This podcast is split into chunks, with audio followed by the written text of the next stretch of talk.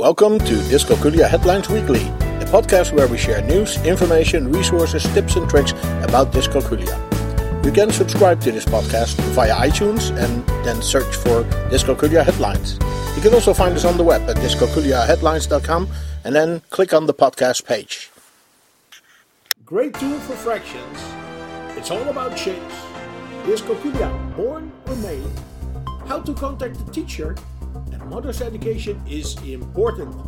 This is our podcast for week four in 2022, and welcome Dr. Schroeder, the founder of Dyscalculia Services, to help us review the links of the week. Welcome, Dr. Schroeder. Well, I'm so happy to be back today. Absolutely happy to see you back. Uh, we have a couple of very interesting links. Uh, I'm very excited about the last one, Mother's Education, but we'll have to go over the other ones first. And the first one is about a great tool for fractions. I guess we can all use a great tool for fractions. And what's new here? Absolutely, absolutely. And actually, I already had a sneak peek uh, at this one uh, last week also. Uh, this actually comes from someone on Facebook uh, who always had troubles with math. And, and her name is Savannah Trevino Casias. And uh, during her whole uh, university period, she helped with for the opera team and musical people oh, in there in that's her quite a job. university. right, job. right. So she made those costumes or helped make, okay. making them. Now, obviously, if you do that, uh, you need to be um, uh, familiar with the inches, and these inches they yes. work with fractions, quarters, and uh, right. eighths and sixteenths inches. So, and she had, due to her math problem, she had major issues with fractions anyway.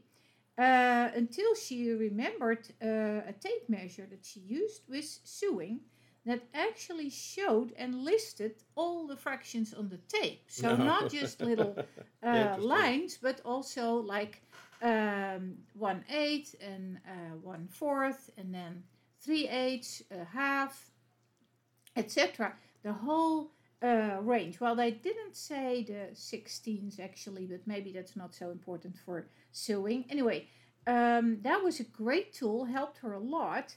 And um, she is definitely inventive because she um, bought a new tape and used it uh, as Good. a math tool. Good. Now, there are obviously many different uh, manipulative tools that you can use for fractions.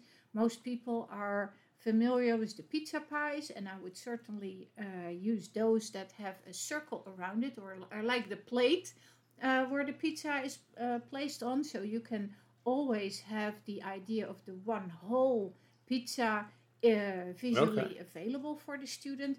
You can obviously use um, strips. And uh, what is forgotten a lot of times, I, I feel, is that you can also show fractions as part of a whole group. So, like if I have uh, four books and three of them are uh, like read already, then you can say also that as three fourths of the books that you have read already. Okay. So um, many manipulatives and uh, very important. Actually, I feel that uh, having your students making their own manipulatives, just that hands-on action, is is very beneficial too. Good, good. So good, uh, good manipulative. Now, the uh, the next link says it's all about the shapes. What do they mean by that? Right.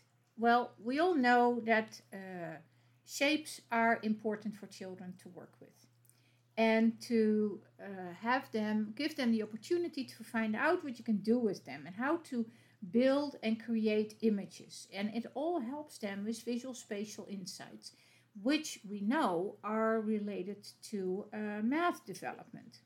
Now this, po this post here links to a wonderful website with everything you want to know about shapes. And it's called comp decompweekly.com. So composition and decomposition of shapes. That's okay. what they, they refer to. Um, and it has really um, insightful comments about the learning trajectory that children go through with 2D and 3D shapes. And they also provide a lot of um, references, resources, and books. Great site to learn about shapes, and it's all based on the work of the uh, well-known Clements and Sarama and, and their book for uh, early learning in, in math. So cool. Very okay. nice. Really Okay. worth your your uh, time to click on it. Okay, all about the shapes. Now, the, the next link is very interesting and very uh, fundamental, I guess. It says the question is dyscalculia uh, something that you're born with, or is it made and developed? And I think I know the answer, but I, I'd like to hear your comments. Uh, Well, this is um, a website called uh, Child Up Early Education Blog, and here tries they try to clarify dyscalculia among other neurodiverse conditions that is made over time or that you are born with. So here is their take on it, and they say, um, beginning quote, dyscalculia should not be confused with a dislike of math or math anxiety. It is a diagnosed disability regarding how the brain functions with numbers. Dyscalculia is known to run in families, and people with dyscalculia are often also diagnosed with dyslexia or ADHD. End quote. okay. And that um, is said by Michelle Pastor, an educational therapist in Massachusetts. So um, that is definitely a good point, and uh, they pose the question here uh, if disorders like dyslexia, dyscalculia uh, are due to a gen- genetic factor, which we already know is so. That is uh, Yeah. without doubt. And we also know that environmental factors can um, help to make it a little bit less um, severe or can make it uh, worse. So, yeah, that, that question was kind of uh, uh, answered a little bit already.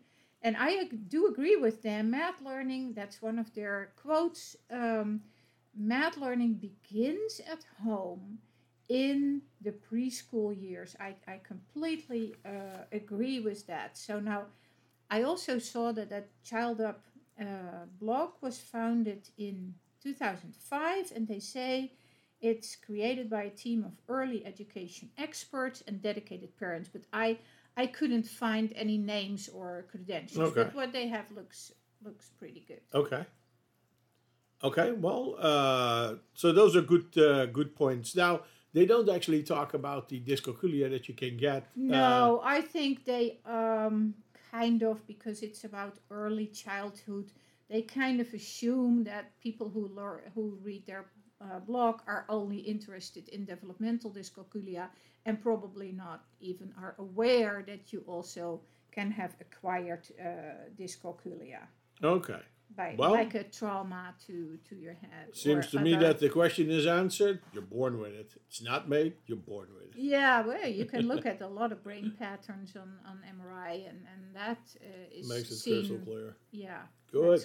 clear. Well, the next link is about how to contact the teacher. I thought an email or a text would do the trick, but Yeah, that's what I thought too. here? And I get uh, I get loads of uh, emails and text. Actually, this is uh, from the uh, We Are Teachers blog, and and this particular they should know. But yeah, post was uh, written by uh, Dana Ainsworth, and she makes a good point that some teachers um, have up to like 100, 120 different individual children. That they're really busy, and if if all these 100 or 120 families start emailing and texting, um, then that will kind of totally um, uh, tie up the time of the teacher and, and she won't be able to do their job because you need to have time to prepare for your lessons. So the encouragement here is to think twice before you start renting uh, in an email or a text and maybe even consider a quick phone call uh, to clear the air if there's something um, that's bothering you. And if you hear it from two sides, it's often resolved uh, faster and then the mood is, is uh, cleared up again. And that is a good advice, although um, if all those 120 families start leaving voicemails, that can also be, be a bit cumbersome. Right, but but I guess I, I, I guess you, you talk faster than you write, And so instead of having to read an email and then and then write an email back and then wait for another email, it's the back and forth that makes forth. it more yeah. time consuming. Yeah. Right. Yeah. But it's interesting. I can see. I can. I can just picture this. You know, carpool line uh, pulls up. All the kids go in their cars talk to mom about what happened in school. They all pick up their iPhones and start talking back to the teacher. I would advise the teacher switch off your phone and wait You're until you right. Your carpool is not good to have your phone anyway. Now this brings us to uh, the last link uh, for this week, and uh, it makes the point that mom's education is a major factor in the child's development. Yes, well, this is actually a link to a uh, research article by David Muñez, Rebecca Bull, and Kerry Lee, and we've uh, in the past uh, more often referred to uh, David Muñez's um, work.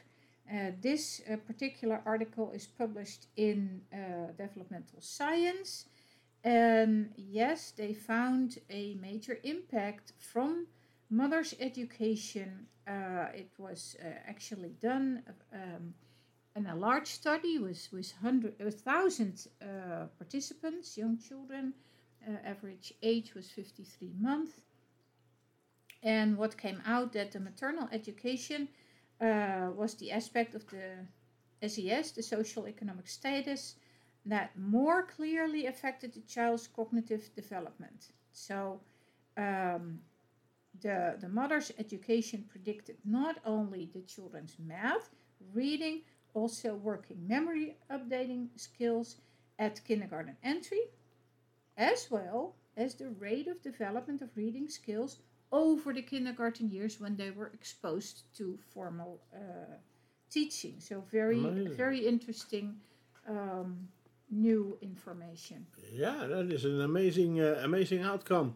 Well, thank you for your support in explaining us and giving us a little bit more background on all the uh, links that we have posted. Dr. Schroeder, the founder of Dyscalculia Services, we hope she'll be back here next week. If you uh, like and enjoy our podcast and her explanations, please consider buying the Dyscalculia tutor training where she features in no less than 110 videos and she can talk to you for hours and hours on end uh, in that course. So go to dyscalculiatutortraining.org. Dyscalculia Headlines Weekly is a production from dyscalculiaheadlines.com. You can find us on the web at dyscalculiaheadlines.com and we are on Twitter at dyscalculiahead. You can also find us on Facebook, we have a board on Pinterest and on Flipboard. Search for Dyscalculia Headlines or follow the links on our webpage. You can send your questions, comments, and contributions to communications at dyscalculiaheadlines.com, and we may even discuss it in one of our upcoming podcasts. We hope this was useful for you, and until next week, you can count on us.